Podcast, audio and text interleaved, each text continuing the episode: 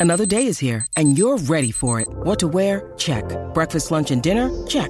Planning for what's next and how to save for it? That's where Bank of America can help. For your financial to-dos, Bank of America has experts ready to help get you closer to your goals. Get started at one of our local financial centers or 24-7 in our mobile banking app. Find a location near you at bankofamerica.com slash talk to us. What would you like the power to do? Mobile banking requires downloading the app and is only available for select devices. Message and data rates may apply. Bank of America and a member FDIC. This episode is brought to you by Snapple. Want to know another Snapple fact? The first hot air balloon passengers were a sheep, a duck, and a rooster. Ridiculous. Check out snapple.com to find ridiculously flavored Snapple near you. Celebrate the holidays at Hail Varsity Club with an exciting lineup of holiday themed events like Ugly Christmas Sweater Karaoke and Holiday Music Bingo, plus happy hour all day on New Year's Eve during college football bowl games. Hail Varsity Club has something for everybody. Stop in this month to try our new menu items like the Nashville Hot Honey Chicken, crispy breaded wings, and the Benning Burger. It's a spicy burger named after Damon Benning. Visit HailVarsityClub.com for the full event calendar and make a reservation now. The best food in the world isn't on your typical delivery apps. It's right down the street in your very own neighborhood.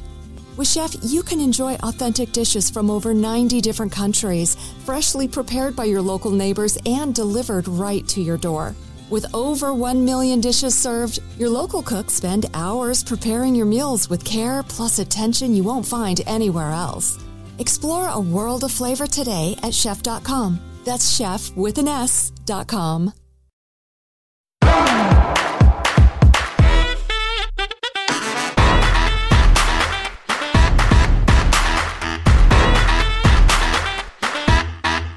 Hi, everyone, and welcome to another episode of Hot Off the Mess, a podcast brought to you by The Dip. I am your host, Samantha Bush, and today is Bravo Friday. We have a fucking jam packed episode today where there is like almost too much to talk about. I have to be honest with you. Um, there's Potomac, Salt Lake, Vanderpump Rules, Beverly Hills. I mean, we're going to talk about it all. And then I have an amazing guest. Real Houses of New Jersey, Margaret Josephs will be joining me. I'm so excited to talk to her. She is like, she's probably my favorite on New Jersey, actually. I'm not even just saying that because she's joining the show. I just genuinely love her. Um, an absolute dream. So, okay, there's, like I said, we have so much to talk about. So, like, let's just get right into it.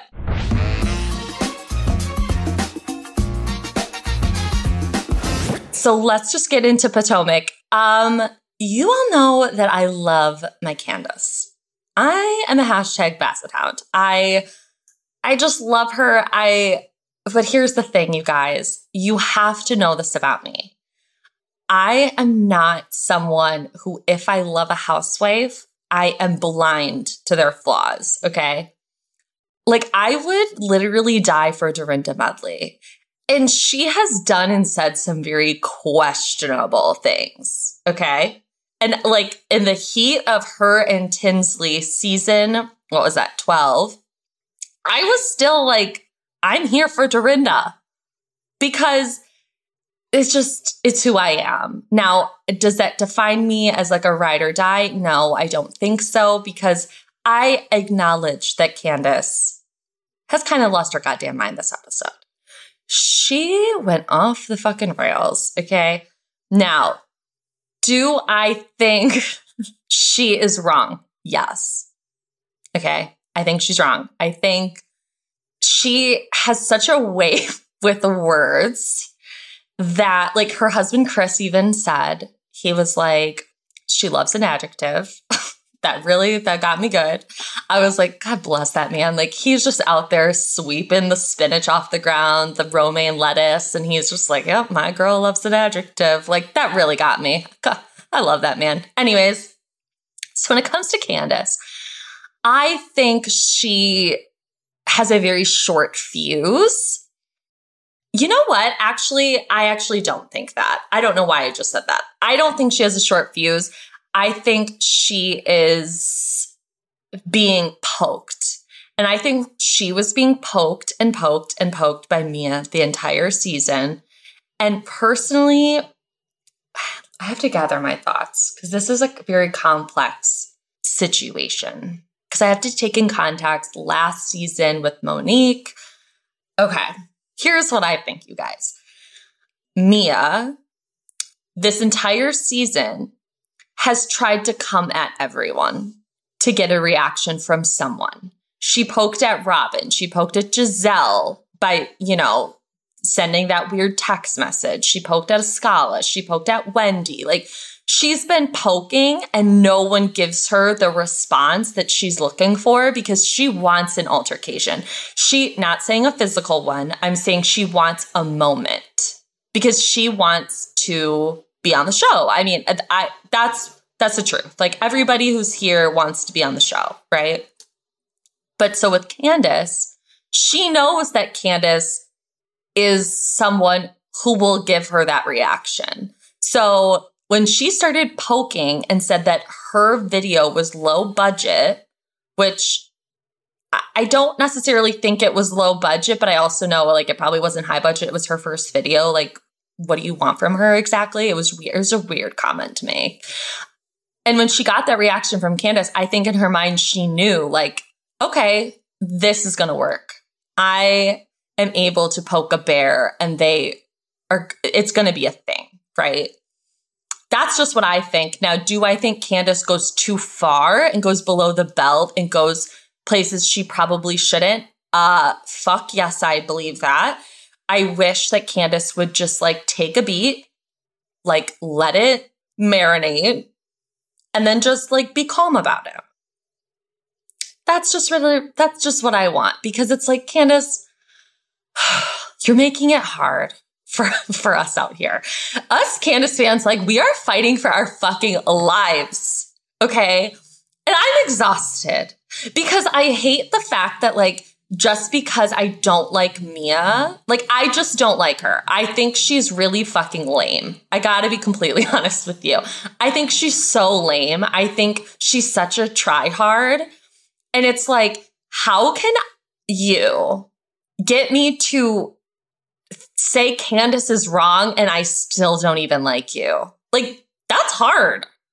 Like I said, I, I just think she's a tryhard. Her social media presence I find very strange. We've discussed this at length every single week because every single week gets something. And it's like she keeps coming at Candace. And it's like uh, this week she posted tweets that Candace had made like from 11 years ago that were questionable and horrible. And she has answered for them many times because they came out, I think, last year. So she's been on like podcasts to talk about it. She's apologized. Like she's done the whole thing, right? So Mia really thinks that she's like doing something by posting this shit. And like, it's just like, I just wish Mia would just like stick to posting her kids. Like stick to just what you know, stick to being the joint chiropractic franchisee that you are and just leave Candace alone because Candace will implode without her doing any of that. But I don't know. I just really have a hard time and it frustrates me because I like Candace. I see a good person inside, but I also see like a very like broken person, like someone who has a very difficult relationship with their mom. And that should not be like that, that's not lost on me, if that makes sense. Like this girl has been very open about her codependency relationship with her mom because it was just them for so long. And then her mom got remarried and then whatever. So I think when she feels any slight, like anyone slights her, I think it like really, really, she'll go there. And I'm not making excuses for her behavior, but I do think like it's a very complex dynamic. But I do have to say one thing that I find frustrating in the Housewives universe on social media specifically. This is a PSA for everybody if you're listening. This is a PSA. If you don't like a housewife, that doesn't mean that they need to be fired. Okay. Let's be honest here. Uh, there are so many housewives where I'm like, meh, whatever. I don't enjoy them. But am I calling for their firing? No. The only person that I have ever wanted fired from this show, from these shows, is Kelly fucking Dodd because Kelly Dodd is an actual bad human being. Like she is a bad person. And it's not enjoyable to watch someone be a bad person over and over and over again. It's not fun. I don't enjoy it. It, it, and it's, and people can, I mean, it's subjective, I guess, like where people are like, oh, well, they think Candace is a bad person or they think, but I don't think Candace is a bad person at her core. I just think Candace has a really, she runs her mouth. And I want people to take a look in the mirror and think, who else runs their mouth in these franchises? Everyone. Every single person. That is why they're housewives. They are all alpha females who fucking say the craziest shit that, yeah, you probably wouldn't say in real life. Like, you probably wouldn't say these things. I mean, I've seen people defend Teresa Giudice, who quite literally last year at the reunion said that she would never be sexually assaulted because she's she just would never be in that position. Or she like she said something along those lines. Like it's fucking absurd. And people are like, "Oh, it's fine. It's Teresa." You know, like, or we've seen Ramona Singer be an awful human being for 15 years. And she's still on the show. I don't see people like writing think pieces about it. It's just like, I, I just wish that we could get to a place as a Bravo society where we can just enjoy the shows. Like we don't take it that deep. And I know that I'm saying this as someone who's like, this is literally my job, but it's like, I don't carry this around with me on like the weight of my shoulders. And like if someone is a Mia fan or a Monique fan, like I don't look at them differently. I don't think that they're like a fucking psycho or like hate them. I don't even know if I'm making sense to be completely honest with you. I'm just kind of talking, uh, which I guess is like essentially what a podcast is, but um, here I am. I, I just, it's frustrating to me that like people think like because you like a certain housewife, then suddenly that means that you like are accepting of every single thing that they've ever said or done. And you, you know, would die for them. And like, no, like that's not it. It's like I, I'm a Bethany fan, but I am also incredibly aware that she makes it very, very hard. like Bethany makes it hard to be a fan of hers sometimes because you're just like, bitch, what the fuck are you saying right now? Like, what are you doing? Dorinda Medley, same situation. Like, I mean, Lisa Rinna for a long time. I was like, I was like riding for Lisa. Like, you guys, I think you guys get what I'm saying. I just don't, it's frustrating to me that some people look at these situations so black and white. Like, oh, because I like Candace, suddenly that means I co sign everything she says to Mia. I absolutely don't. Do I like that she called Michael Demon Darby an overseer? Absolutely not. I think it's disgusting. I think she needs to be held accountable and be held accountable. I mean, at the reunion, let's talk about it. Let's work it out. I do know that, and I find this very, very, very interesting that Candace and Ashley hung out after the reunion with Wendy. I'm just saying. Maybe they bury the hatchet at the reunion. That's all I gotta say. So yeah, so I'll leave it at that with Potomac. I just really needed to get that off my chest because sometimes when I post about Potomac in particular, it Potomac has a very toxic fan base, I will say, more so than any other franchise. Beverly Hills used to be like that, like a few years ago, like with LVP, that was awful. Like you couldn't say one thing against Lisa Vanderpump without her fans running to your account, trolling you, telling you like to go to hell, like crazy shit. Okay. It's wild. Like it, I mean, this is just, yeah, this is my PSA. This is, this is my mission in life is to get Housewives fans to come together, realize we're all here to watch and be entertained. You know, that's, it is what it is, right? Wow. I'm like sweating. That really, that really got me going. And oh, it probably won't be the last time today because there's lots to discuss. So I'll just leave Potomac there. So far, I'm loving the season. I will say I enjoy every single episode. I giggle, I laugh, I gasp, I die for Eddie. He's so handsome. Oh, really quick. G, Mia's husband is fucking weird. Guys, he is a very strange man. he makes me a little uncomfortable. Like, he's just bizarre. But he can hang. I mean, when he was taking that little cat nap in the bus, I was like, I get it. I, listen, I'm not someone that really goes out like that. So I understood like the nap. But yeah, he's just, he seems very bizarre to me.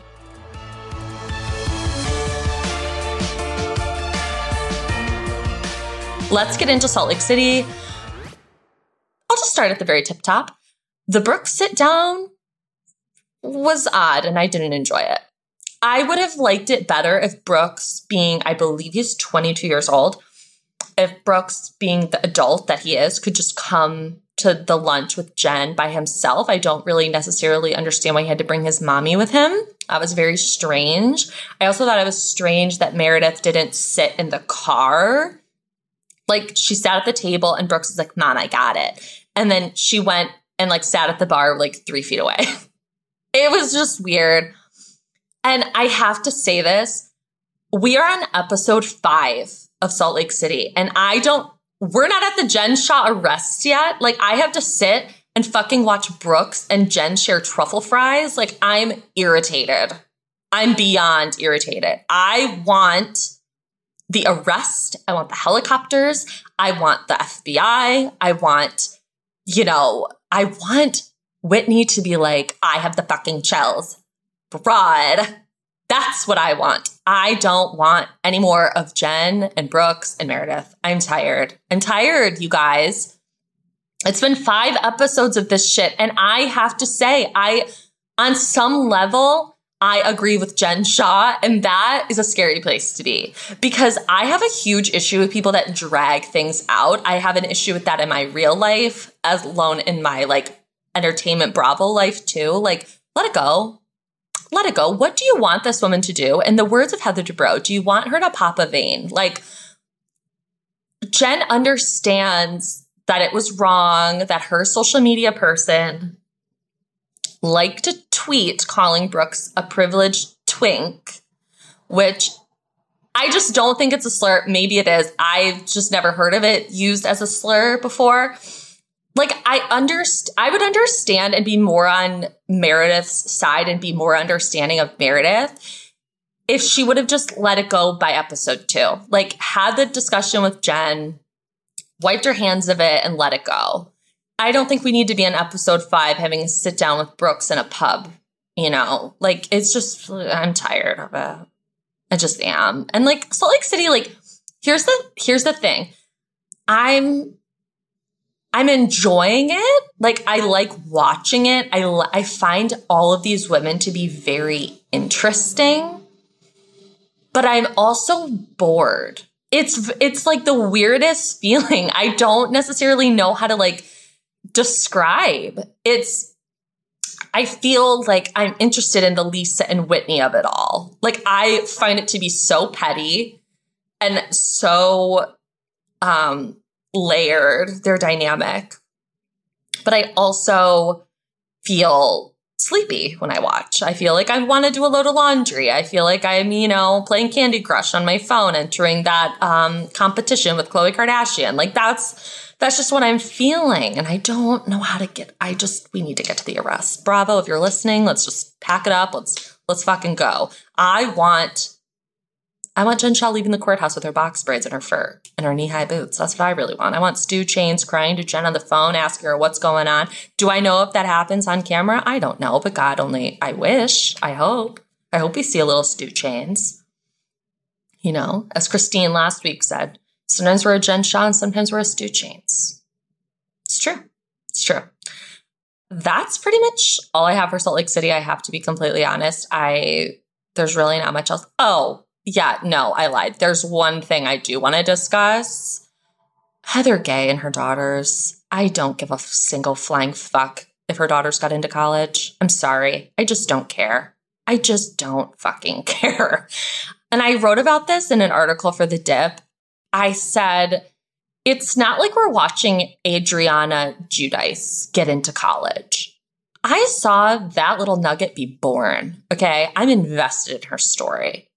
I just, I'm not um, invested in Heather's children in that way. Uh, they seem like great girls, great heads on their shoulders. But overall, I just kind of don't give a fuck. Like, I hope you go to college. I mean, I didn't go to, I didn't go to college, but if that's your path in life, mazel. But like, it's this whole storyline of like her daughters are going to college and she wants her daughter to be good, kind, good time girls. And I have to think about that. I find that to be odd. Like, I, I think Heather's like really leaning into that a little too much. Like the, I want my daughters to do whatever they want and experience whatever they want, which is great. I think that's amazing. They should experience things. But to just like outwardly be like, I hope my daughters like flash their titties at a, you know, a frat party, I find that to be odd. I don't think that that's something anybody like really like fingers crossed, like hopes for necessarily. I mean, and it's fine if you do it. I've, you know, guys, I got to tell you, I've done it before. Done it before. He, guy took a photo on his flip phone. Thank God it was on a flip phone and not an iPhone because it would be backed up to the cloud and my titties would be somewhere on the internet. I, you know, I'm just saying. It's, we've all been there. yeah, wow, what a moment.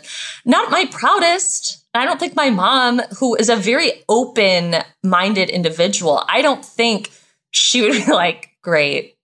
Good for you, honey. So proud. Kiss, kiss. No, I think she'd be like, Sam, what the fuck? like, please don't show your titties to strange men on the street. Please. Um, hmm, well, I did. Anyways, so that's pretty much where I'm at with Salt Lake City. I don't know why I felt the need to share my uh, flashing titty story, considering the fact that my parents, I think, listen to this podcast. Um, so that's fine. And so do my bosses. So that's cool. All right. So let's just jump right into pump. Ooh, that was cute. Jump right into pump. So let's jump right into pump rules.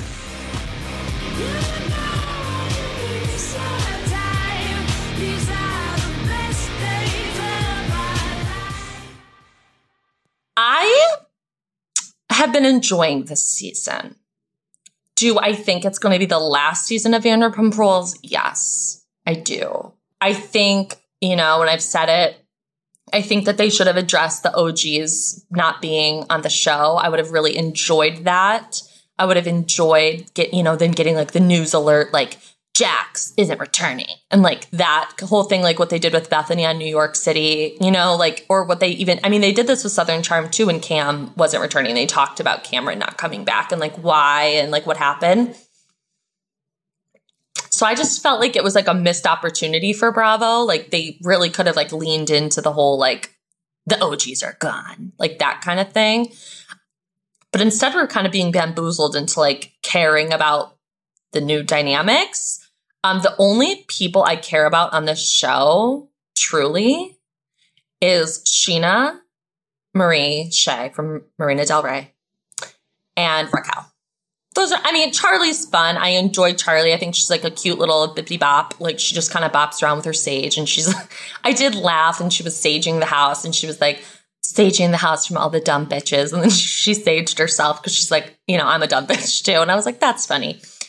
But let's talk about Scheana and Brock. I said on my Instagram that I have so many thoughts about Mr. Brock Davies. And I do. I got so many thoughts rolling around in my little noggin. I hate him. okay. I cannot stand this man. Look, I truly am blown away by how much I don't like him because I was willing to give him the benefit of the doubt. I've told this story before on the podcast that I saw him at BravoCon. He seemed to be loving it a little too much for my liking. It felt a little too thirsty vibes. He just doesn't have a good energy. That said, do I think Scheana at this point in her life is capable of picking a partner that is good for her? No. So let's get into why I really fucking hate Brock. Okay. Brock Davies is a nightmare of a human being. He, the way this man speaks to people and honestly, like just in general, is mind blowing. He like speaks at you. And I hate that quality in someone. Like, I'm a human being and you are going to talk to me as such. Especially if I had just given birth to your fucking child, Summer Moon Honey Davies, weeks prior, and you're talking at me? Oh, Brock, baby, no, that's not happening. You're going to be nice. You're going to talk to me sweetly. You're going to be kind. You're going to be soft. Like, I, you know what? I was really hoping for the fact that, like, I thought he would be like a gentle giant. You know what I mean? Like, kind of like, like a Saint Bernard. Like, I thought that that's the Brock we were getting. Like, someone who's like, I play rugby. And then, you know, he like swaddled his baby. Like, that's what I thought we were getting. And that's not the Brock we got. Like, it's very much like, what you bought online versus what you got. like that's pretty much the situation here. He left. so the issue is in the in this episode, there's many issues. We'll get to all those, but in this episode, there's a pickleball tournament and the the hold pickleball has on men in this in this country is sick. I'm just going to take a quick detour. I dated a man a few months ago. You all remember when I got dumped the day I was supposed to meet my mom. Memorable day. He was obsessed with pickleball. I mean, this man would play pickleball, I'm not joking, for three to four hours a day. A day, this man would bring his paddles. He was, you know, he was he was befriending like elderly people in the community so he could have like new pickleball playing partners. like he was out of control. So when I saw that Randall threw this together and Lala was like, this is an old man sport, I was like, yes, she is not wrong. It really is. And there's nothing wrong with that. I'm not going to age shame here. Like, whatever, you know, do whatever you want to do, get that exercise. I mean, who am I to talk? Like, I average like 50 steps a day. I'm like, I look at my health app and they're like, you're close to death, bitch. Like, please get to walking. So Brock woke up especially early to get to practicing this pickleball sport.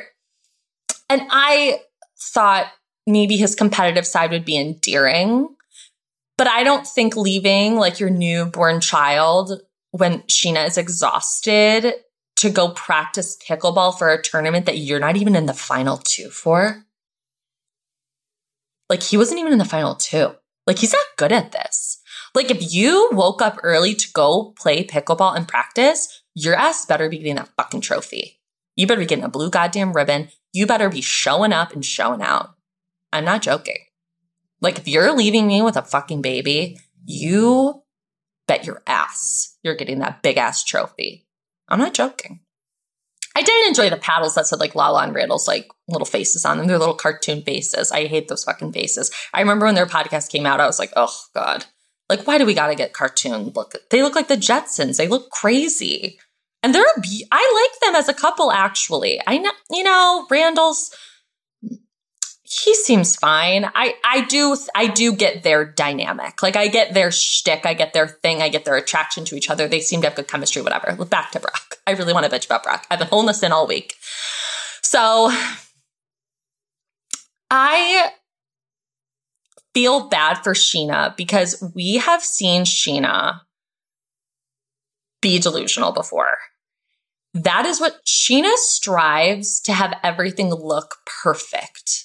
This is a thing we know. It's a thing we accept from her. It's fine. There's a tragic beauty to Scheana because it's like you root for her, like you want the best for her, but she also she seems to like be lying to herself all the time in order to like make everybody believe that like Brock is a good guy or Rob is in love with her or Shay and her are good. Like let's go back. Let's let's take a let's let's go back in time. Let's get in the DeLorean and let's let's go. She and Shay went very public with his um, struggle with addiction to Vicodin and everything like that. And they were really working through their issues. Um, that was a really tough season. Okay. That was really tough because like she constantly was like, no, everything is fine. No, everything is fine. Like towards the end, because when she started to notice that people were noticing the cracks in their relationship, she was like, I'm going to slap fucking band aids on this. Like, everything's good. Everything's good. Like, she went to Katie and Tom's wedding and Lisa Vanderpump pulled her aside and was like, How is everything going with you and Shay? And she was like, everything's good. Oh my God, we're so in love. We've never been more in love. Girl, they divorced like very shortly after that. Like, and, and I don't, and the thing with Scheana is I don't think she realizes like how transparent it is. You guys know what I'm saying? Like, I don't think she fully grasps that like we can see right through the facade that she's putting up. It's not hard to figure out. And there is rarely a time when I think Jax Taylor is right. Ever. Jason Cauchi. But he had Scheana's number because, like, he would say that all the time. He was like, Scheana just wants everything to be perfect. And there's, it's delusional because she did that with Rob. Like, Kristen was like, Rob was kissing a girl at Toca Madera and she was like, Well, Rob and I don't even kiss and it's fine. Rob and I are so happy. Go rewatch season six. It is one of the best seasons of reality television because there's so much going on with everybody. But specifically the Rob and Scheana of it all, like the way this woman like rode so hard for him in those confessionals is so remin it's like exactly what she's doing with Brock. And I know that we're only like three episodes in and people are like, give him a chance. I don't have to give a man a chance if he hasn't seen his children in five years. That's fucking insane. The fact that there are people out there on the internet who were like calling me a Karen, which that doesn't even make sense because I don't like Brock for the fact, the simple fact that he talks at Scheana. He called her mom the help and called her an employee. Didn't love that. And then on top of that, he left his children and people are like, well, hear him out, hear the story. I don't need to hear the story because guess what? If a mother, if Scheana left Summer Moon Honey and moved to France and was just like, I'm trying to provide a better life, but then didn't see them, speak to them, have anything to do with them. It was just like, eh, it's fine. She would get fucking reamed out like dragged to hell for that. But men are just always held to like such a different standard and it's so annoying. I'm like, we are in 2021. Why the fuck do I have to listen? Why do I have to hear Brock out?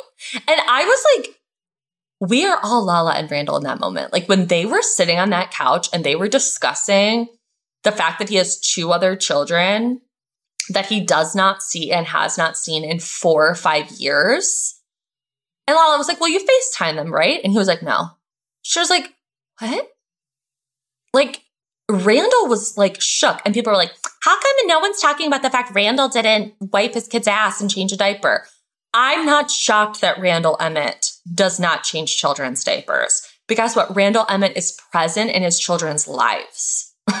like the children that he had with his ex-wife, they're still around. He still sees them. He still makes them a priority. He doesn't move to fucking you know, Nashville and like abandon them. I'm sorry. And for Brock to sit in a confessional and be like, I left the country, but they felt like I abandoned them. Well, you, you did, Brock. Like that, that's literally what happened. And I wouldn't, I'd be more maybe open to hearing more of the story if Scheana wasn't so Scheana in the confessionals, where she was like, that's not the story. That's not the whole story. Oh, they were so upset when we named our daughter Summer. Well, he has a daughter named Winter, Scheana, and it's kind of fucking weird. It's weird. We gotta be honest. And like Lala said, she was like, if Randall left me and had a baby with another woman and named her Lake, I would be so pissed. And I was like, yeah, because, you know, obviously their daughter's name is Ocean. So that made me laugh. Like they were just shook that this was a thing. And like Lala said, she was like, they're talking about it like this is so normal. Like, this is okay. And it's really not.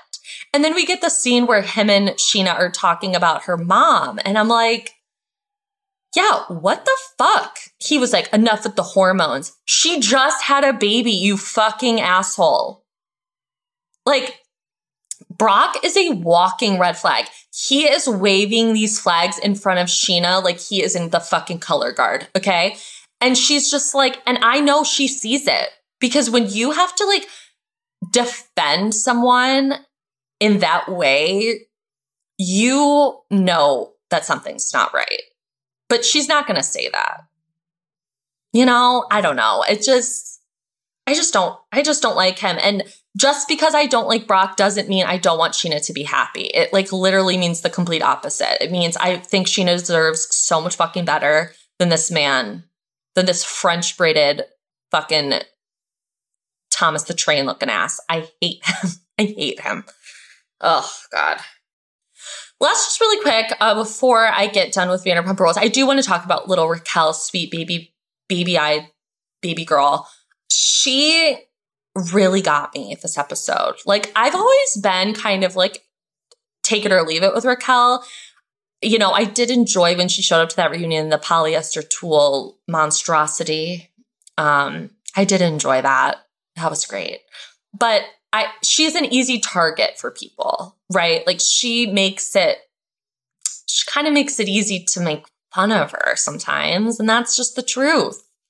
But she has like she has a good heart and she's really really sweet and I just feel so bad for her because and it's what she talked about in this episode was so relatable you guys. I cried every time i've watched it. I've watched the episode like three or four times and i've cried every time or at least like teared up. Because when she talked about how she compares herself to Lala, because as we know, Lala and James have had a relationship in the past or some sort of relationship, she compares herself and she's like, You liked Lala so much, and I'm nothing like her. And it's like, we've all been there, I feel like, as I don't know. I mean, I have. Like, that's a really big downfall for me is like I'm always comparing myself to other people and like never thinking I'm good enough. So I totally related to what she was saying because she was like, I'm nothing like Lala. Like, and there's something in Lala that like she wishes she could be like. Like, she, she wishes that she was, you know, more outspoken and felt confident and, you know, really stood in like Lala will say things and she firmly believes what she's saying. Like she stands in her fucking convictions and she's like, yes, this is exactly how I feel. And I'm not changing my fucking mind. Now, is there a downside to that? Absolutely. But I think what Raquel is saying, like, she wishes that she could be more like that. And then when she looked at little Jamesy and she said, Are you not, how are you not embarrassed of me?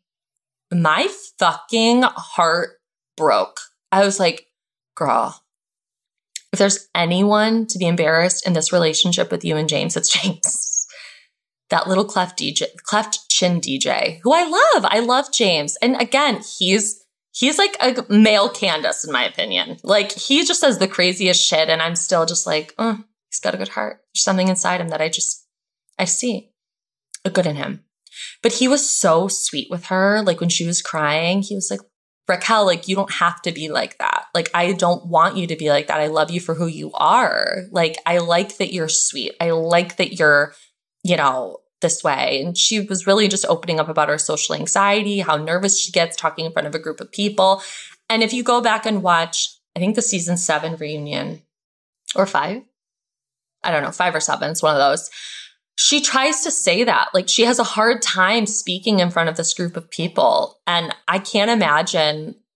I mean, I get nervous speaking in front of a group of people for sure, but I think like she finds it especially difficult. And like when she talked about how she started doing pageants because she really wanted to push herself. She's like, I always put myself in situations that push me out of my comfort zone because I want to be different. Like I want to be better. And I'm just like, oh my God, Raquel, like you're a sweet little angel. And I hope she got so much love this week to know like you know what i mean? Like i hope people were really really kind to her and her messages and comments. And i mean i saw nothing but positivity for raquel. And then of course you know james proposed. It was cute. You know it was fine. I i thought sandoval is he is he okay? Can we talk about that? Is sandoval all right? I don't know. It he seems off to me. And not in a way where i'm like you know, was he on something or something like that? Like, I just genuinely mean, like, I, I'm having a hard time, like, putting my finger on what the fuck's going on with Sandoval. Put him at pulse on, on good old Sandy. Having a hard time with that. But yeah, I mean, that's pretty much where I am with Vanderpump Rules. I am excited, though, to see, like, what happens because I know Lala is definitely going to be like, oh, Speaking of Lala, really quick, I really didn't fucking like the mom shaming Scheana was giving Lala when she was like, I don't want a night nurse. It's like, Scheana, shut the fuck up. If you could sleep through the night and have some woman like feed your kid for you at 4 a.m. so your fucking boyfriend or fiance or whoever doesn't, you know what I'm saying? Like, you would do that in a heartbeat. Let's stop kidding ourselves. I just didn't like the weird mom shaming. That's another way that I was like, oh yeah, Scheana is definitely like feeling some type of way about this whole Brock situation because the way she's like deflecting and making it Lala and Randall's issue was very weird. I didn't enjoy that whatsoever. Because honestly, if I ever have a child and I can afford a night nurse, you better fucking believe I'm hiring one. Because I want to sleep. Doesn't mean I don't love my kid, but I, I like sleep and I like feeling sane. So, all right. That's enough of Vanderpump. Um, let's chat really quickly about the Beverly Hills reunion, part one.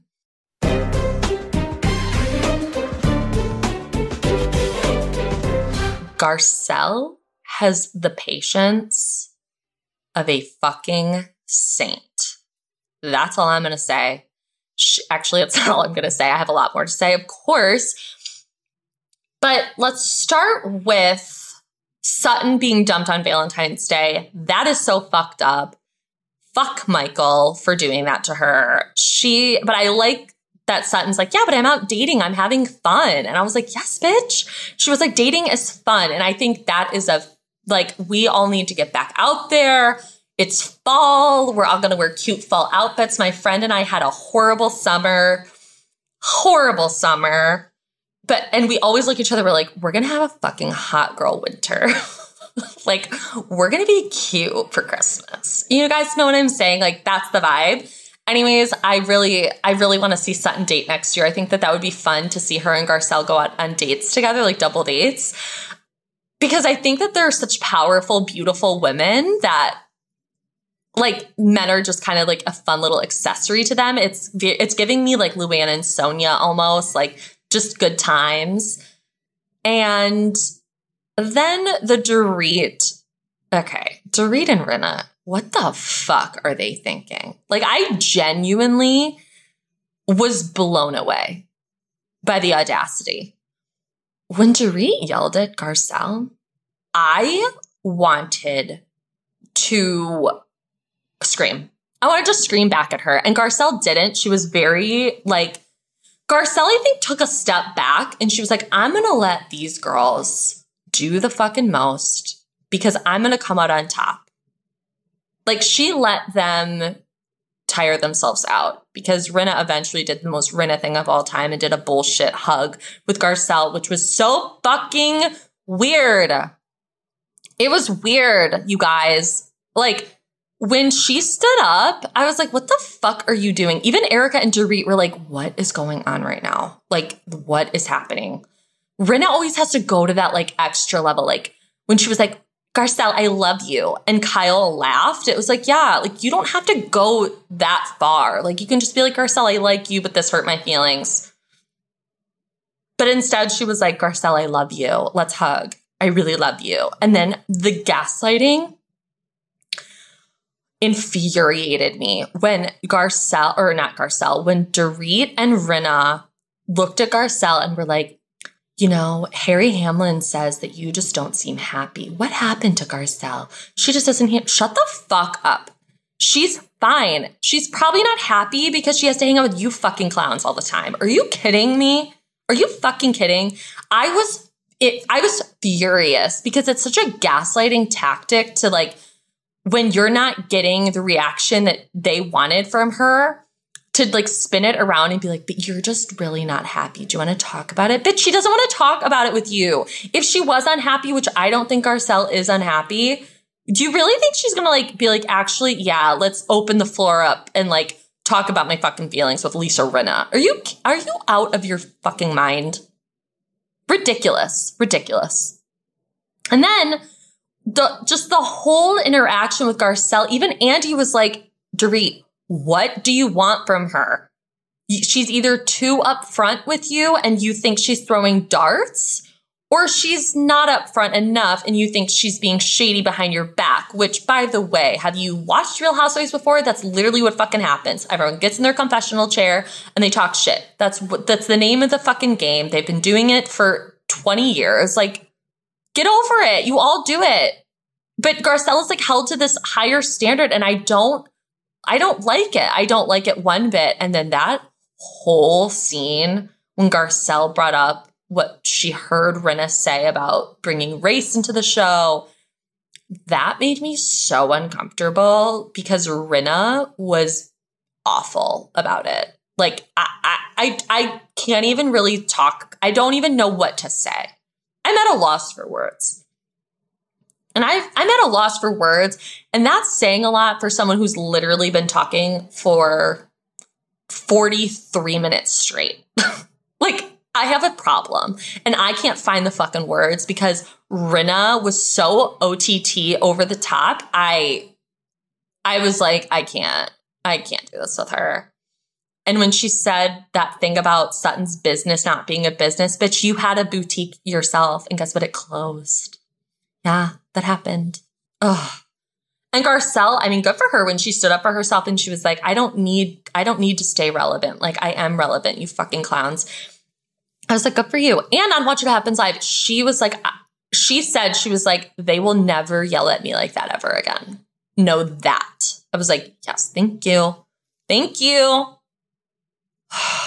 It just infuriated me. And Kyle, I swear to God, you could see like the light escape her eyes when Dorit and Rinna were going at it with Garcelle because she was like, I'm on the wrong fucking team. Like, I, I gotta, I gotta switch teams here. Like that Kyle knows exactly what to do. That is why she is on the show for so long. it's shady, it's messy. I live for it. Kyle, I mean, she was like, her facial expressions throughout the entire episode were just like, holy shit. Like, I am no longer part of this Fox Force 5. Like, it is now the Fox Force 4 because I am out of here. And Erika was, um, what was happening? Just wondering the way she was like interjecting, the way, I mean, I did enjoy that she told Dorit to shut up. That made me laugh. And I did, I did laugh a little bit when Brennan was like doing that thing with Garcelle on the couch and she was like, girl, what is happening here? I was like, seriously, what the fuck is happening?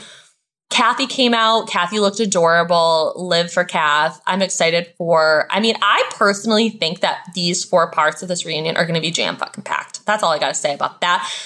I think Erika will actually surprise a lot of people with how many questions she actually does answer. Now, are those answers the truth? I'm like, I don't know. Is it going to make sense? Probably not. I mean, nothing she said really has made a lot of sense. But wow, I I did enjoy the fact that when Kathy came out and Andy was like, "Do you recognize where we are?" She's like, "What the fuck are you talking about?" He was like, "It's your it's your backyard." She was like, "Oh yeah." like this raggedy ass set looks like my backyard. She was like, I got to remodel. What the fuck? Because honestly, it didn't. It didn't look like her. It didn't look like her backyard. It just looked like they were in like some enchanted castle, like a cheap castle. Like it just, it wasn't great. And, you know, I do have to say, I made a joke about this on my Instagram, but why did they not get bigger couches for these people? They have these four women literally squished together on a goddamn love seat. That was not a three cushion couch. That was like easily two cushions. It was, they were squished. I don't know. I feel like they could have, I, I kind of liked everybody having their own chair. It was kind of nice. Maybe that's like the COVID PTSD in me where I'm still just like, oh, we gotta, you know, don't get too close. I don't even actually, you know what? I have a confession. I drank out of a drinking fountain a few weeks ago, a public one in the gym. I don't know if anyone's used it but me because it is new, but I did, and I have to admit that it's like my Catholic guilt in me. Like I have to just come clean. I did, I did drink out of a drinking fountain. It was horrific, but I was thirsty. I didn't bring a cup with me. I didn't bring a water bottle, and I was sweating.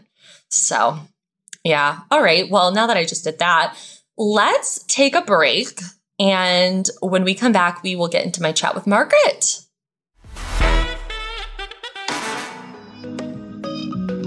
Let's be honest, ratings and reviews are so important, especially when you're in need of a doctor. You wouldn't go to a restaurant if they only had one star, so I go through all of that with a healthcare provider. And after the last year, now is the time to prioritize your health. Whether you need a primary care physician, a dentist, dermatologist, psychiatrist, eye doctor, or other specialist, ZocDoc has you covered. Just download the free ZocDoc app, the easiest way to find a great doctor and instantly book an appointment. With ZocDoc, you can search for local doctors who take your insurance, read verified patient reviews, and book an appointment in person or video chat. Never wait on hold with a receptionist again. ZocDoc makes healthcare easy. Go to ZocDoc.com slash HOTM and download the ZocDoc app to sign up for free and book a top rated doctor. Many are available as soon as today. That's ZocDoc.com slash HOTM. Pink Shade is a podcast hosted by Aaron Martin and Mary Payne Gilbert, two ladies who love reality TV, true crime, cults, and documentaries. The podcast covers what we consider lowbrow, highbrow trash TV. They recap 90 Day Fiancé and Love After Lockup every week, in addition to a weekly Bravo breakdown. These ladies serve up so much content on their main feed and tons of bonus content on their Patreon platforms. Those Patreons include recaps of even more reality shows, as well as true crime investigations, recaps of documentaries from every streaming service out there, book reviews, and personal stories galore. Take a listen to Pink Shade wherever you listen to podcasts.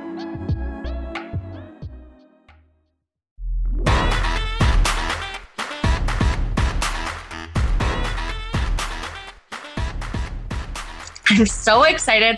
I am joined by my favorite New Jersey housewife, Margaret Josephs. Hi, Margaret. Hi, Sam. I'm so excited to be here because I only get to see you on Instagram. I haven't seen you since BravoCon. You know, so that we're together. I'm thrilled.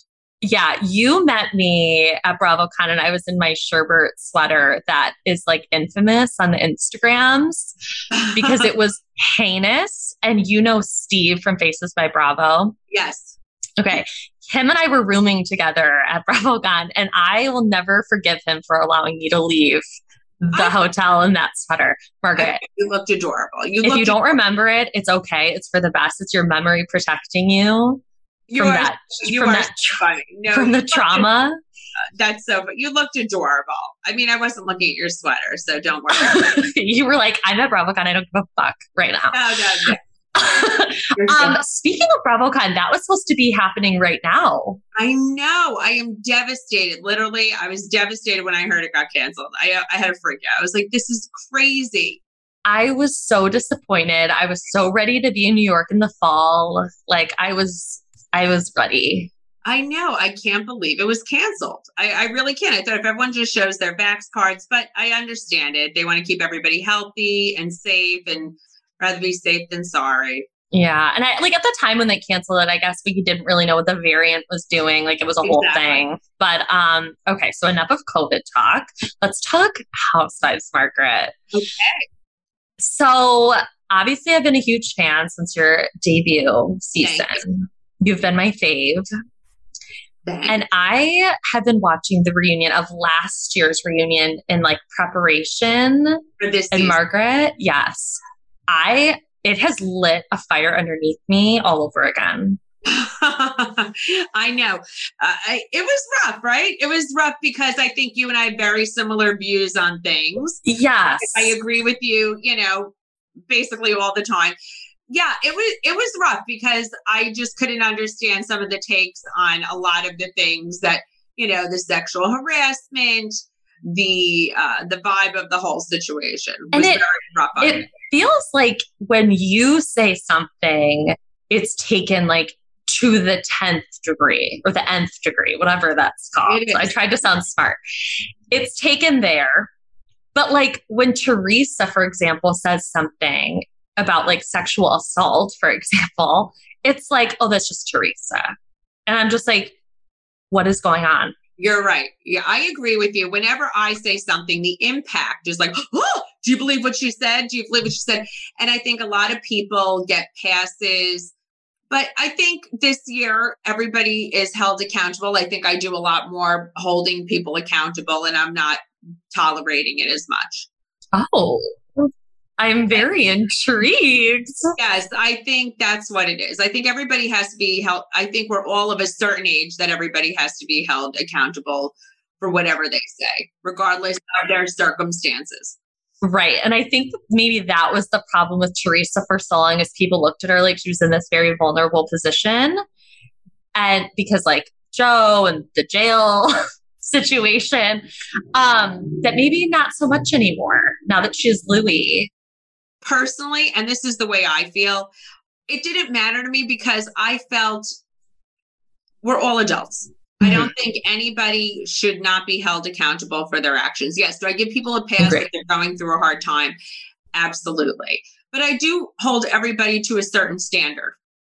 And, yeah. I, you know, I don't think I'm better than anybody. I think everybody, there's a certain base level everybody has to be held accountable to, right? We're all yeah. on the same playing field. And if you don't hold everybody to the same playing field, that means you think you're above somebody. Right. And I think some people who I, you know, my friends or on my cast or whatever, well, you know, then they think they're above somebody if they don't hold them to the same standard. So I think that comes out as well. I think everybody's on an even playing field. Yeah, I totally agree. And I I'm hoping and I hope maybe you can I know you can't say too much about the season. I totally get that. So there's a new housewife. Yes. That has joined. How did she get introduced? Are you able to tell me? I mean, I know you guys have seen her on Instagram. I'm not really allowed to confirm nor deny if she's a housewife. Okay, a friend, a woman has been hanging around. yes, but she's she's wonderful. Um, she's I think everyone's gonna love her. I think she's very smart. She's um yeah, she's very smart, eloquent, and I think uh, you everybody will be very receptive to to the new blood on the show. Yeah, I felt like we needed another person because I felt like it was so split down the middle, especially at the reunion. Like it was like you, Jackie, Melissa, and then it was Dolores, Teresa, and Jennifer. And it's like I felt like we needed like just one more person. To- yes, yes, and I think you know, and I also think Dolores and I. People don't realize Dolores and I are very, very close. We do a lot of things together. Um, so I think everyone's going to get to see that. We have a we're have an amazing bond. We do a lot of charity work together. We were together last night. So I think I was going to ask you if you were with Dolores last night. Yeah, I was. Uh, last year, she was this the ambassador of hope at Mamani mm-hmm. Hospital for breast cancer. This year, I was the ambassador of hope. So we do a lot. We work on a lot of the same charities together. So out, outside of um, the show, I mean, we're all friends outside the show. That's the one thing about Jersey. I I think, which is very consistent. We all have very genuine relationships. So the emotions are very real. We all see each other all year round. I mean, some of us more than others. Mm-hmm. And I think that's what that's why everything runs so hot. But I think Dolores and I, so things get a little mixed up this year, and I it's going to be interesting. I'm excited. Like I think Jersey is like one of the top cities of housewives. Like you guys have been so good since you joined. Yes. Uh, oh, thank you. Thank you so much. I think I think we're good because we're very we're all strong women, but strong in different ways and have different opinions. Mm-hmm. And we all come from different backgrounds, and I think that's it makes it for interesting uh, fodder. It's almost like you guys are like a more chaotic, like version of the View like you all have very different perspectives. You all bring something different to the table, but you're able to talk about it. And I think that's like so refreshing on Housewives, especially now. Like I just feel like no one's like talking about anything. It's true. Um, we just say it. There's no holds bar with us, right? No. It's just like we just say it. We don't care. I, I, think we do recover. It might take a little longer. I'm not a grudge holder. I can move past things. I think some other people um, out of my friends are are grudge holders, which I think is absolutely ridiculous. Teresa? I think the queen of grudge holding. Yeah, she's a grudge, but I think she's getting better. She's working on it. She's a Taurus. Uh, is that what it is? Is Tor- mm-hmm. Taurus? They're uh, Taurians. Did you say Taurians or Taurians? You know, they're grudge holders. They're, they're very stubborn. Yeah, they're very stubborn. But I think she's working on that. I think she's a lot happier. So everybody's okay. But me, I'm like, I could get over shit very easily. Yeah. I kind of get over too much, I think.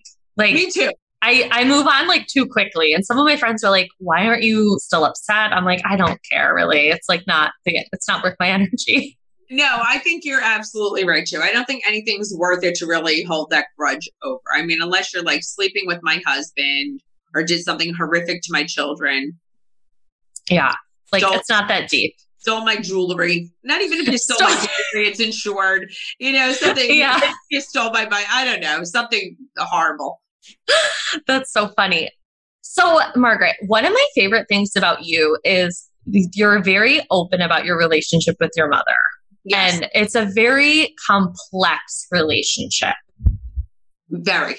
And I I love watching it. I love watching you two have these like kind of tough conversations because there's a lot of love there, but like there's also a lot of like you know, like you've been through things. There's, listen, I think mother daughter relationships, and no matter how bonded, and it's the most beautiful relationship, but it's the Mhm. most complicated relationship. the most The most complicated relationship. I always say I was I raised Marge Senior, so we have a very interesting, unique relationship. Listen, I- I- she could do something now that reminds me of my childhood. I just want to kill her, but I love her so much because I was with her last night. We're at this charity event. The woman doesn't stop talking. She and I'm like, Ma, stop. You know, we're out to dinner and she's yenting and she's drinking too much and, and I'm having complete anxiety. But then this morning, uh, she's what my first phone call. Yeah. And, and I could tell her, don't answer for me. Don't answer. If someone asks me a question, don't respond for me. It's inappropriate.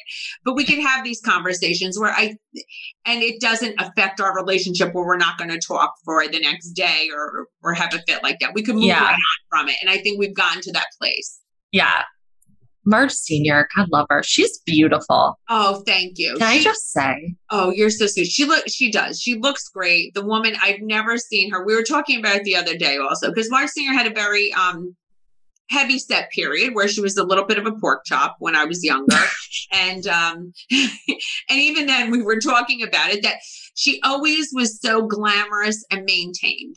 Mhm. And it, it was funny. She always maintained that, uh, you know, air of glamour. She never, listen, the way I look right now, the woman doesn't go out in public like this. Me, I'm at the supermarket. I don't have my makeup on. I could have like something in my tooth. I, I do like to look great when I go out and things like that. But Marge Senior, you never see her out in the streets not looking unbelievable. That's amazing. Yeah, like whenever she's on camera, she just looks so good. Is she still in New York?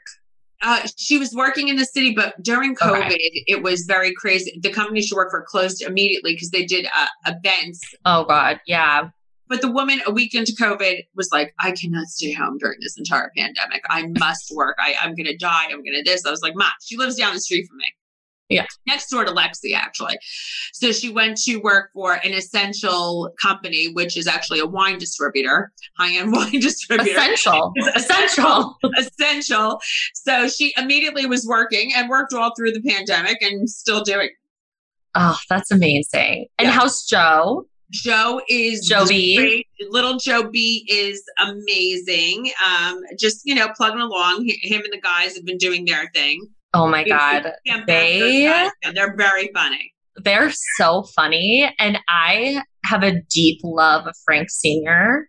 Oh, for everybody loves Frank. Sinatra. I'm going to tell you when they go out on the road, a lot of women raise their hand and want to go out with Frank Senior. Oh, I believe it. Like he is a hunk. He he is. He's And- and, you know what? He's funny and charming and sweet. so charming and so sweet. And so I had posted on my Instagram, I said, Frank is dating this girl. And I meant Frankie Jr. Mm-hmm. And I thought that that was very obvious. Like, I didn't think I had to clarify it. Apparently, people were sending him my Instagram stories. And he like messaged me and he was like, Can you please clarify that I'm not dating her? I was like, Yes, I'm so sorry. I meant Frankie Jr. Like, I didn't think I had to do that. That is very funny. Yeah. Yeah. And then he called me babe. And I was like, Because big. I was I like, know. are we getting married? Are we get Frank? I know he'll have to come. He'll come out to Chicago. Yeah. I was just like, oh my God, so funny. Um, so what has your experience been like being a housewife? Like, has it been good? Is there a downside? Like, what's the downside? I think the dance listen, I personally think it's been a great experience. Mhm. I've had a very good time doing it. I don't take myself too seriously, but I think what you see is what you get with me. I'm this, everybody, if you talk, to, I have the same friends since kindergarten, so they'll tell you I'm the exact same person. When people meet me in person, I'm like, wow, you are, you're just like you are on TV. I was like, yeah, what would you think you were getting? I mean, that's it. Yeah. I'm the, I'm the exact same person. I, I'm no different. But I think the downside is that people don't see the um, family side of me, like with my kids. My, you know, I do have a biological son. Uh, he was at the event with me listening. People don't get to see that side of me because my kids do. My son does want to remain private. Joe has two kids. They they want to remain private. So people judge very quickly. You don't have kids because I don't talk about. It, they don't see that Right. the the maternal side of me. But it's okay because I need to keep that private because my family chooses to stay private. Yeah, for sure. Do you ever like when the show is airing, especially this past season, I felt like social media was like out of control. Ooh, crazy! Yeah, yeah, yeah. Crazy. Like I feel like within the last year, I don't know if it's the pandemic or something, but like social media with Bravo has just been like so intense. Like how do you respond to like if you were to get like a nasty DM or like a comment? Like do you ignore, block, like No, I, I write back very uh, funny comments. I write Okay. back really snide, funny comments. I don't get that offended. I mean, if it's really down and dirty, I ignore it. But there's so many crazy things that people write to me, and I just write back something funny. yeah. You know, sarcastic, funny. I, I think it's, you know, everybody has a right to their opinion. I mean, I have a few people who constantly write sick shit to me. Yeah. They're like deranged. Yeah, direct- and I and I just write back my stuff. You know, Yeah. Like you can't take it too serious. no, But that's also what I love about Jersey is you guys don't really take it off the show. Like I never see you guys really fighting on social media. Jennifer did last year. Yeah, like on Twitter, you notice I live I was live tweeting the show, Mhm. just like what was happening on the show and doing Right. like commentary. Then somehow it got like off the show a little bit. And I and I don't do that on Instagram. I like it very clean, fun, positive. No one needs to see that. That's not necessary. And it did go a little haywire last year. And you know, and I was like, I'm, I'm not doing I, that's crazy, you know? Yeah. So, okay, I have a quick question, like a little roundup before I let you go, because you were being so kind and you did this. No, I'm thrilled to do it. Thank you for having me. Um, if you could join any House Housewives franchise, which one would you join? Oh, well, New York needed me. Oh, okay. That's Yeah. Did you watch last season? Yeah, I just, you know what? I think New York's right over the bridge. I would have loved Right. to go on New York. It would be like the first crossover. Yeah, I think it, it just works. The one thing, you know, on New York, no one's married. Uh, current, you Mhm. know, currently, I, I could have been, you know, brought that little element. Yeah. I think I fit in with the ladies there, and I think. Yeah. Are you friends with any of them? Like out, like do you talk to Dorinda or, I mean, well, Dorinda's not on anymore, but Yeah, Dorinda's not on anymore. I talk to Dorinda all the time. Friends with Sonja, Luann. Yeah, yeah, we're all very friendly. Sonja, my girl, love her to death. I know, hysterical. Hysterical. She's Fanny Brice. Yes, total Fanny Brice. You're absolutely right. That's exactly what she is. I And- love it. Yeah, and listen, Ramona and I have had shit go on before, but you know what? She is who she is. She's great TV. Yeah. Listen, there's housewives that you want to hang out with, and there's housewives that are great TV. Yeah. And she's the latter. She's, yeah. she's, she's she's great TV. She is who she is. She doesn't pretend to be anything different. No, and I think when someone like leans so far into just like who they are and are very unapologetic about it, like I, I find it hard to be mad at. Exactly. And I and you know what I have to say is like when people like she's got to be fired, she's got to be this. This is the person you fell in love with. This is who she always was. We can't just like that's not the way you know that's not the way it is. This is she's not she's no different than she always was. No, I think Bravo fans, and I said this on this episode because I recorded a little bit earlier, but I said, I was like, people need to stop telling Bravo what to do. stop telling Bravo to fire people. Stop telling Bravo, like, relax. Yeah, it's just like this is we'd have nothing to talk about. no, I'm like, I don't want to watch people I agree with all the time. No, everybody's not going to agree because the show wouldn't be interesting. That's what it is. It's different, opinionated women mm-hmm. who come from different backgrounds and are grouped together because that's the way this world is and that's the way this country is. Everybody yeah. comes from something different. And what I love is like Housewives is full of complex female characters. Yes, and and everything's not black and white. Everything's very gray. Yeah, we got to give people like some grace, like a little I, bit of grace. Like yes. Ramona is like 65. Like the what she's not going to change. No, but but is she she has listened and she has you want the truth she has gotten better. I know I, I, I take your word for it. She really has. I I've seen it. She's she's she's apologized. She she you know. Yeah, like uh, once someone does that, I'm like, okay, we gotta like move on. You know, let's not like carry this torch to like get this woman fired. Um, that's what it is. It's like eh, she's given us such good content for over a decade. That's just the way I feel. I just I'm not I I don't feel bad. Listen, I fight with Jennifer all day, right? She's amazing. I'm sorry, she's an amazing housewife. She's she's she's great.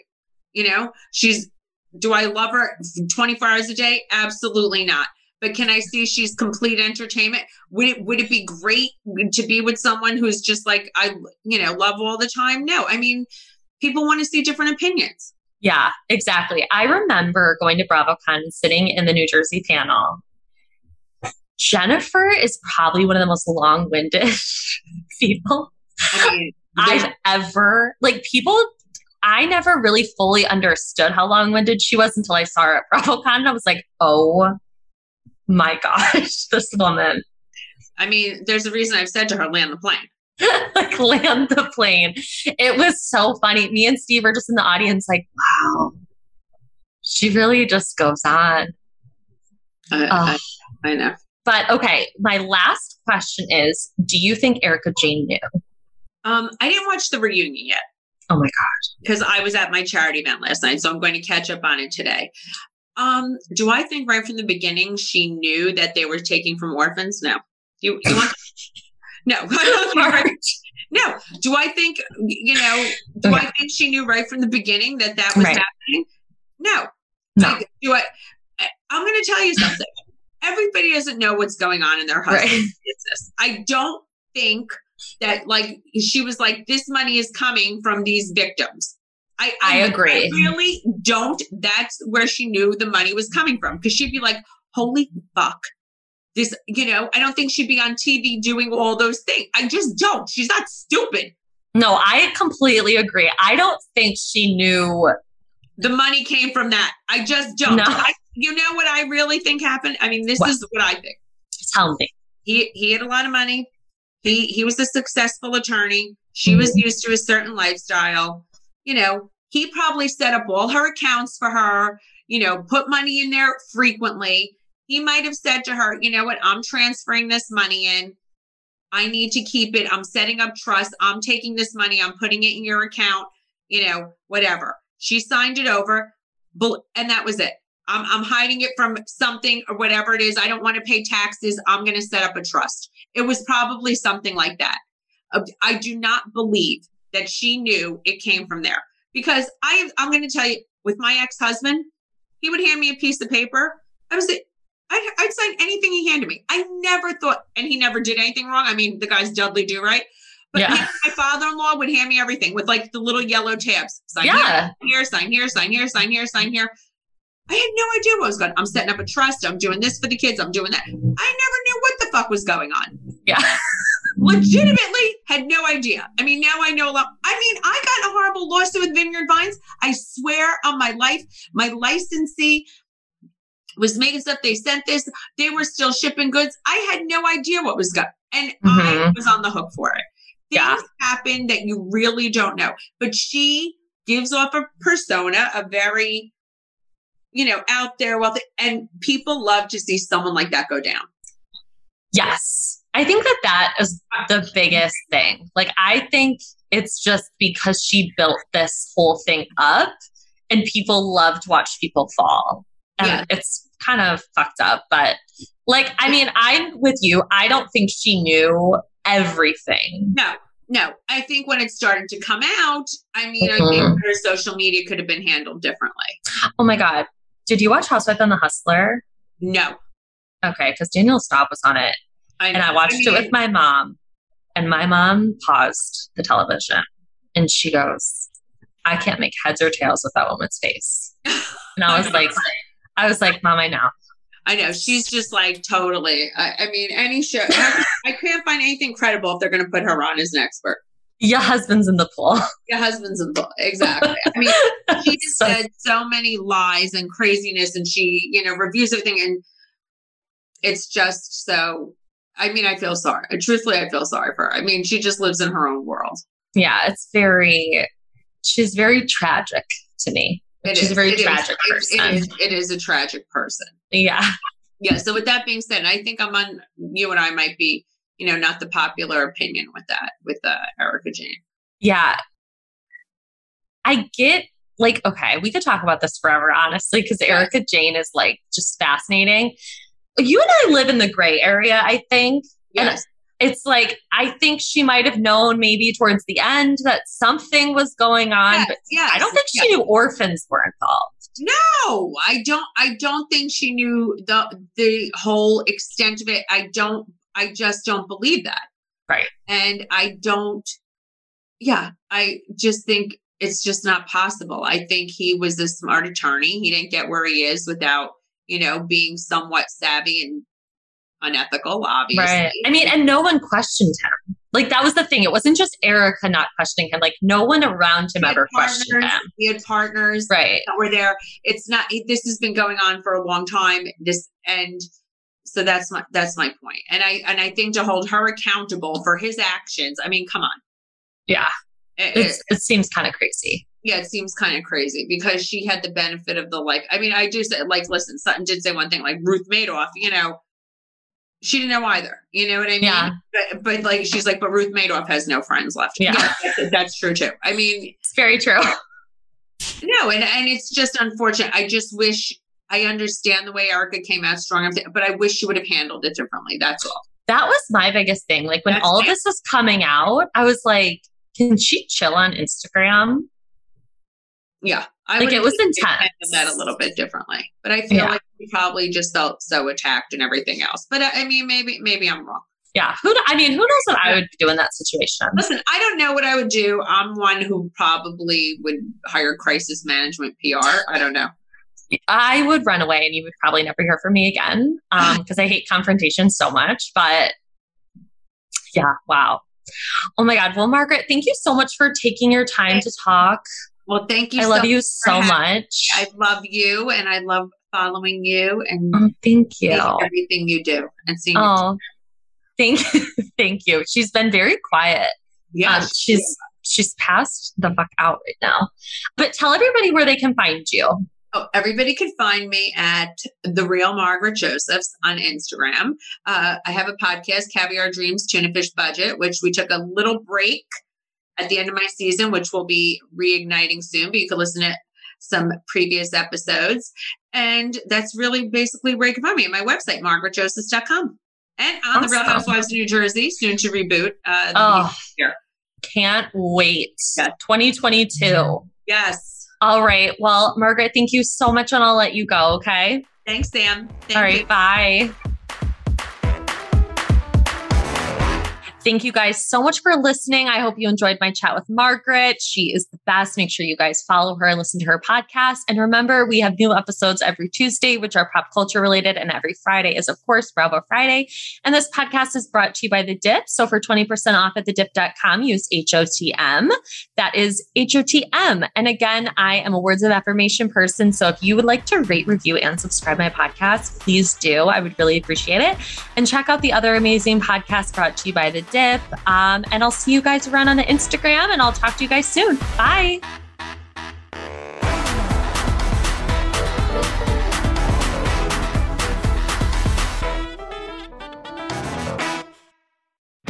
Hurry in to Mattress Firm's July 4th sale. Get a king bed for the price of a queen or a queen for a twin and save up to $500 on Sealy. Plus, get a free adjustable base with qualifying Sealy purchase, up to a 499 value. Or shop Tempur-Pedic, the most highly recommended bed in America, and save $500 on all Tempur-Breeze mattresses, and get a $300 instant gift good towards sleep accessories. Only at Mattress Firm. Restrictions apply. See store or mattressfirm.com for details.